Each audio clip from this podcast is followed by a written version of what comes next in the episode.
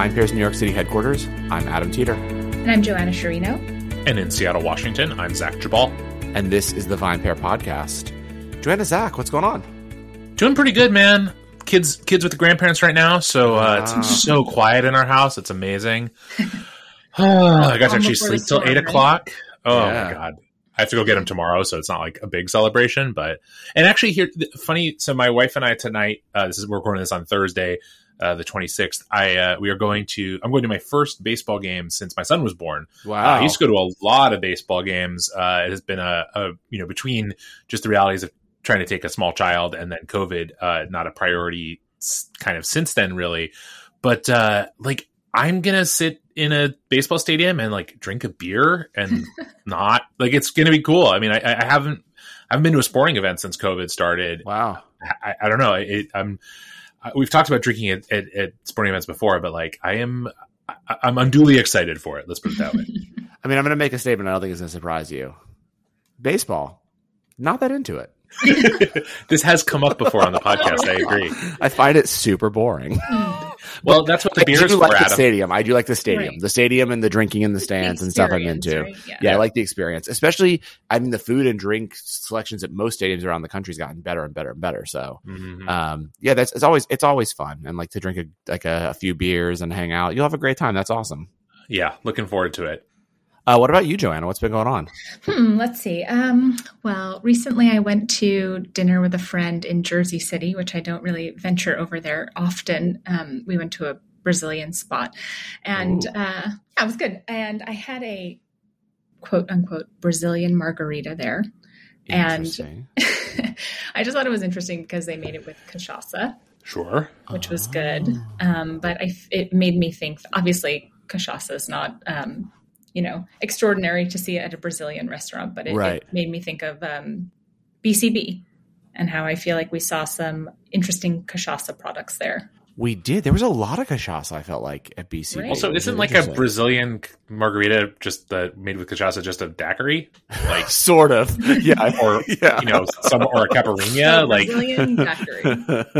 yeah, I don't know. I mean, I fe- I'm sure that whoever like makes it or owned the restaurant figured that that was a lot more of accessible of a Yeah. name for the cocktail than trying to explain to you what a like daiquiri was, especially if you're not that into daiquiris. Yeah, Yeah, or if you expect it, if you expect it to come out of a slushy machine, yeah.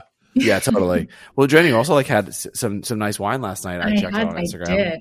Yes, I did. I, I was lucky enough to have some um, wine sent over from Martha Stoumen in um, Sebastopol. Ooh, and I had last night had a Vermentino that was excellent, like really, Very really cool. delicious. Yeah, very cool. Yeah, there's interesting Vermentino on the West Coast. I had a bottle not that long ago from a winery called Troon, which is down in uh, like Southern Oregon in the Applegate Valley. Also super tasty and a great variety for those places like like Sebastopol or or the Applegate Valley are places where it's very sunny. Um, because Vermentino is so good for a white grape, it kind of like not going crazy ripe in in all that sun and heat. Like it it retains its acidity and sort of tension better than a lot of other varieties, which is I think why you're seeing it a little bit in places like that because it, it just is a it's in, it's why it's grown so much in in Italy and in the south of France. It's like you can grow it and not have it be uh, you know just a fruit bomb mess. Right, Mm. totally. Yeah, it was so good. What about you, Adam? So, um, I mean, I actually have mostly abstained from drinking this last week, except for Saturday night when I went out with uh, some a friend that was visiting. Actually, uh, Josh's old roommate was in town, and so uh, she and Naomi and I and Josh went to dinner, which was really fun. But I've talked about the place we've been to. We went to dinner at too many times before to talk about it again. So, Man, you uh, gotta add some new restaurants to your rotation, dude. no, because it was like on. I her mean, New York. City, of course, New York City famous for having very few restaurants. I know, but you know, like it was like it was like she's she's from LA and it was like on her Mhm. list, and so we are like, okay, Gotcha. cool, we'll take you.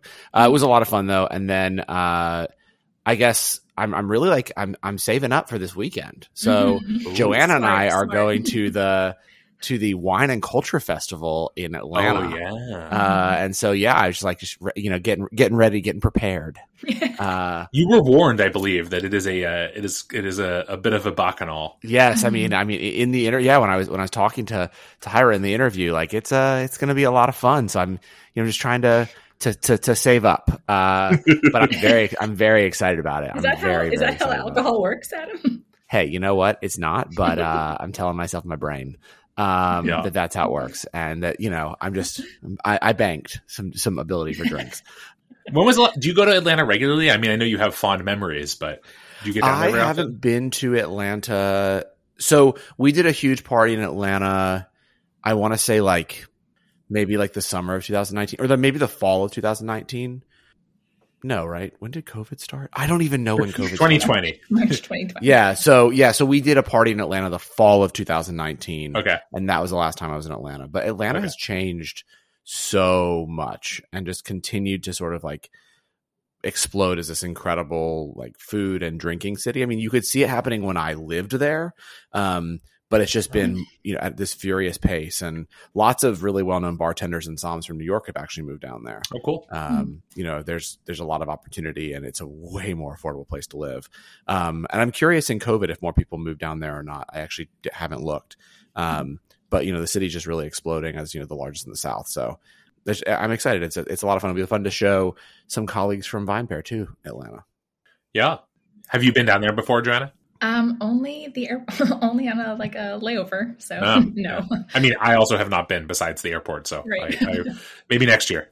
Yeah, it's gonna be fun. Get ready, Joanna. It's gonna be a lot of fun. um, I hope you I hope you bring some coffee and stuff because you're gonna need it. Anyways, uh, so this this week's topic I'm excited for, which is uh, you talking about the premiumization in alcohol, this this trend that we've been seeing and that accelerated through COVID, which is you know consumers trading up, buying you know nicer bottles, nicer wines. It's a trend that had been predicted for a while, uh, but really finally has come into its own. You know the fact you know the these these middle tiers, fifteen to twenty five dollar bottles of wine, things like that are, are growing really really fast. Um, you're seeing you know, cognac explode, uh, you know high end bourbons, things like that. So people are really spending more for better drinks. Um, and the conversation really we want to have today is sort of why is that, or what do you think is fueling that? And one of the ways I wanted to look at it is through the lens of sort of premiumization across the country. So um, it's something that I think alcohol doesn't do enough of, which is sort of look at what's happening in the rest of the world and what could be influencing premiumization in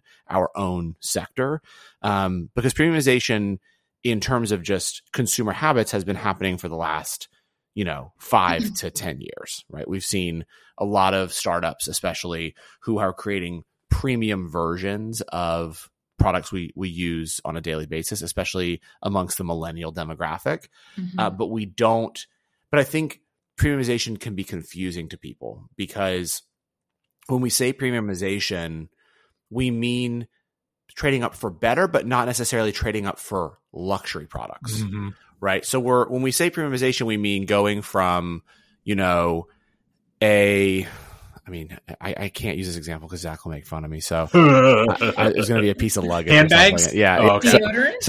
so we say you know it's yeah it's going from maybe like the the the the the deodorant right on the shelf like a gillette and going to like a native right that feels like more high end more like bespoke right Mhm. so it's that idea of a little bit nicer but like you're not going up to go buy the gucci deodorant does gucci make deodorant don't even know. But uh, well, you see what i'm saying right? It's it's the same idea of like with luggage for example Uh-huh. right? You trade up from i don't know the bag you bought at tj maxx to like an away suitcase or one of the other luggage startups, but you're not trading up to Tumi or to, you know, further than that, you know, of a Louis Vuitton or Brick I'm or so things like impressed at your command of the various brands at different levels of these various industries, Adam. You are just you. Come on, man. have- I'm, I was, I have an it's MBA. your, it's your you know, job. No, I, I, I, I, I meant that. That was that was a completely sincere compliment. Like I just you. in, in prepping for this i i for this episode, I was like, I don't know what half these brands are, but that's cool. Uh, but so I think what's interesting here is that it gets confusing when we talk about premiumization because I think in the alcohol industry, we assume premiumization must mean that everyone is like going out and buying Krug, right? Or like, Hmm. you know, or like those those markets have stayed pretty constant, right? Like there's Mhm. there's more people coming in the category, but what's growing is this middle tier. And what's interesting about this middle tier that I want to have a conversation about is what is it? How do we define it? And I wanted to look at it through the lens of this this term that was coined in 2017 by Venkatesh Rao. He's a you know a consultant, management consultant, and he basically he calls it premium mediocre, and that's not Mhm. a negative. And I think it's really important to understand that what we're not saying is it's a it, it, we're not looking at it as a negative. It's this idea that you take a product and you make it feel craft, you make it feel special, you give it a story, and you're able to to charge a higher price point for it. So Mhm. examples of this would be in our current culture on the alcohol side, a brand like Haus, Yep. right? So for people who are aware of that, right, it's a it's a big sort of social product, right? That's a that's a premium premiumization brand. But if you actually look at its price point, it's forty dollars. Yeah. Right. So it's not it's not a luxury brand, but it's an accessible luxury product. In fashion, you look at brands like Everlane or Cuyana or you know things like that that are sort of these these luxury premium luxury products that are not actual luxury luxury, right? That we're not talking again, you know, Bottega Veneta or things like that. We're talking, you know, accessible. We can buy them, but they still feel quality. You know, in cookware, which Joanna has a lot of experience with brands like Great Jones or Misen knives or things like that are all this premium mediocre. And where do we look at that through the world of alcohol and, and sort of how has that influenced alcohol in general? And have you guys seen this this trend in the same way that I have? Yeah, I, I mean, I, I think definitely in food. I mean, we were when we first started talking about this idea, I was thinking like, you know, how did this start and where did it come from? And Yeah. I was thinking about like the organic food movement and you know consumers really latching onto this idea in the early 2000s. And I remember my mom started to buy organic milk and produce back then, and that that's kind of given rise to me as a consumer or a younger generation of consumers really caring about the quality and source of what they're eating and now drinking, but also these other facets of life and and I think that this premium mediocre idea is really interesting because like you said Adam it's not so so expensive it's just expensive enough that a certain generation of consumers can can participate and actually afford it Mhm. um, and I think that that's really interesting. And a lot of those brands I own. Me um, too. myself. so, so I, I, yeah, I definitely, I definitely believe in this and, and see it as a trend kind of across every facet of life. I wonder, you know, one thing that occurs to me in this is the this notion of products which manage to both convey a sense of of craft or or you know uh, some kind of something other than being you know kind of mass produced while Mhm. still being relatively affordable and available. And I think that in beverage alcohol there are there are a lot of great examples of this. I mean, you mentioned Haus, Adam. I think you know you think about um, a lot of what we've seen with like wine brands that are positioning themselves as as somewhere in that they're not you know they're, they're not they're no longer positioning themselves in the kind of under $10 category Mhm.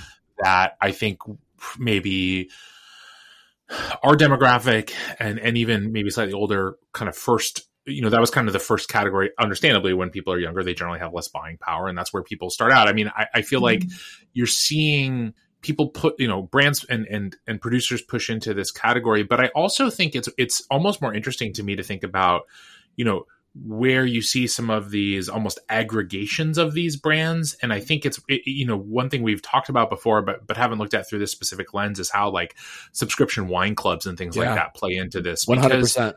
Because I think that's a lot of what they're selling, right? Like, I mean, whether it's their own, you know, private label stuff in some cases, or whether it's the idea of a wines that are, you know, from a price point that is not super expensive, but is also like very feels more feel you know has has a high, has a higher price point. You're paying 15 20 25 dollars a bottle, but the, their whole selling point is that they are not huge production wines, and that mm-hmm. Yeah. that is fascinating to me because because for so long we've identified aspirational consumerism as being in many cases about having the thing that everyone has to have right the one product that you know whatever it was you know the the one piece of um, you know of clothing or the one accessory or the one you know knife or the Le Creuset pot or whatever the thing is right and and are we maybe now in this era where what's more important to a demographic is not the specific brand, but is the the the sort of ca- being in the category in the first place. Yeah, I think it's being in the category and and being in the category with a product that feels really premium, but that or feels that that has the appearance of luxury, but like actually based on the fact that you're still you're a millennial and, and may not still have the the buying power you would like to have is not at the price of a luxury good right mm-hmm. so it's i mean i think natural wine can be looked at as a as a premium mediocre sector right it's these are these are premium you know it, this is idea of premium product in terms of the way that it's sold you know joanna mentioned the organic movement but the price points are higher than what we're used to seeing, but they're not super high. And also, no one's buying them to collect, right? No one's laying down right. these wines yeah, yeah. for the longest time to hold and make a return on. So, but they say something about you that you can that you know about them and that you drink them in the same way that I think like owning some of these these products. Like, what's that one product that's like the the the pan everyone was talking about for a while that had the spoon on it and like was like the spoon rest of the pan. I can't remember it now. Oh, I'm... it's all over Instagram. But like, yeah. it's this idea. See, I don't know every brand. Like one pan or something. it's one pan or something like that. Yeah. but it's this idea that like you know, no one. It's it's it's better than it's it's perceived as being better than like the pan you would buy at Target, but like no one's saying that it's you know all clad. Yeah, it's the always pan. Yes, the always pan. Yeah, no one's saying it's all clad. Like it's just not, you know, or no one's saying that th- some of these rip-offs of like Le Creuset or Le Creuset or Staub, yeah. right? These are, but they are look really nice and are nicer than going out and buying the store bought brand at Target. I think that's also when we had this pre conversation. I think Joanna, you said this, which was interesting. Like the idea that, or maybe it was you, Zach, like it's also this idea of like these these wines, these these liquors, they're not found in like the grocery store. Mm-hmm. You get them either direct to consumer or you get them in specialty stores in the same way that a lot of these these other brands exist as well. I also want to mention that I'm just thinking about this more and I'm thinking about furniture as well because yep. we're seeing this with furniture quite a bit. and it just occurred to me that this feels also like it's like graduating from from like an IKEA or mm-hmm. something to like the next direct to consumer before you potentially graduate to something in the luxury realm. Um, but I think it's also interesting because it, there is this suggestion of quality and higher quality that we're getting with this tier. Mm-hmm. Um, and as we move away from, and I was just reading about this as well, like as we move away from excess, that we're spending more, but we're drinking less right? And I think that applies here as well. Like you're willing to spend more on a wine subscription or a natural wine or something like that because you're not going to, you know, crush a whole case necessarily. You're going to keep it for a little bit longer. Mm-hmm. Maybe not long term, but you're going to spend more on it. Yeah, totally. And it says something about you that you're able to do that and it sort of it makes you feel like you have arrived at a certain place. And I think we've come to because of this premium mediocre sort of category, we've come to sort of accept that spending a little bit more means higher quality. Mm-hmm. Um, or or that more thought has gone into it. Maybe not even higher quality, right? Like, I mean, I read this interesting article recently that you know when Away started, um, and I think maybe still now, but I don't want to say still now, but especially when it still when it first started, those suitcases were made at the same factory that was making all the other hardcovers that we already know that were that you could ultimately find in TJ Maxx, right? But it was the way that it was marketed, the branding and the design that made it feel like to a consumer it was better and gave that sort of reputation of being higher quality. Mm-hmm. And I think that's what we want to feel is we want to feel like if we're willing to spend more to give ourselves a feeling that we're getting something of higher quality. And that definitely exists in alcohol. And I think that's why there is this movement to spend more because you want to feel like you're you're getting more than what we've come to think of as being not good, right? Mass produced, highly marketed at us, you know, mega purple, th- things like that, right? We we want to feel like we're getting something a bit more artisanal, and that's where this tier exists. And this tier actually started, at least you know, according to um, Venkatesh, where he first saw it, actually was in food. Mm-hmm. Okay, and and in food in this fast casual world of Sweetgreen and Chipotle okay. and things like that's actually he he credits that with being the start of this movement and then it really rammed very quickly into you know furniture and design kitchenware etc and now i think we're seeing it come into alcohol and i wonder too one of the things that occurred to me in, in preparing for this was like thinking about how brands like this help reset consumer expectation for price points. And I was thinking about this in, in reference to one of the most successful brands on the market today in beverage alcohol. And I don't know that we would necessarily throw it into the like uh, premium premium mediocre category, but like think about what White Claw did, right? White Claw said, I mean, when I, when when prior to White Claw, I think the still the default for like your early twenties thing I'm drinking to get drunk was a dollar beer or less, right? Like like that was that, that dollar a, bo- a can price point was for a lot of brands kind of sacrosanct, right? Like that's where they wanted to be because they recognized that, you know, eleven ninety nine for a twelve pack or whatever was going to be a more compelling price proposition than more than that. In in, in you know your sort of retail setting that's the you know kind of low low cost retail setting. And now, I mean, I don't know what it's like 16 bucks for a 12 pack of of uh, White Claw. Granted, they're 16 ounce cans, so that's a little bit of a difference.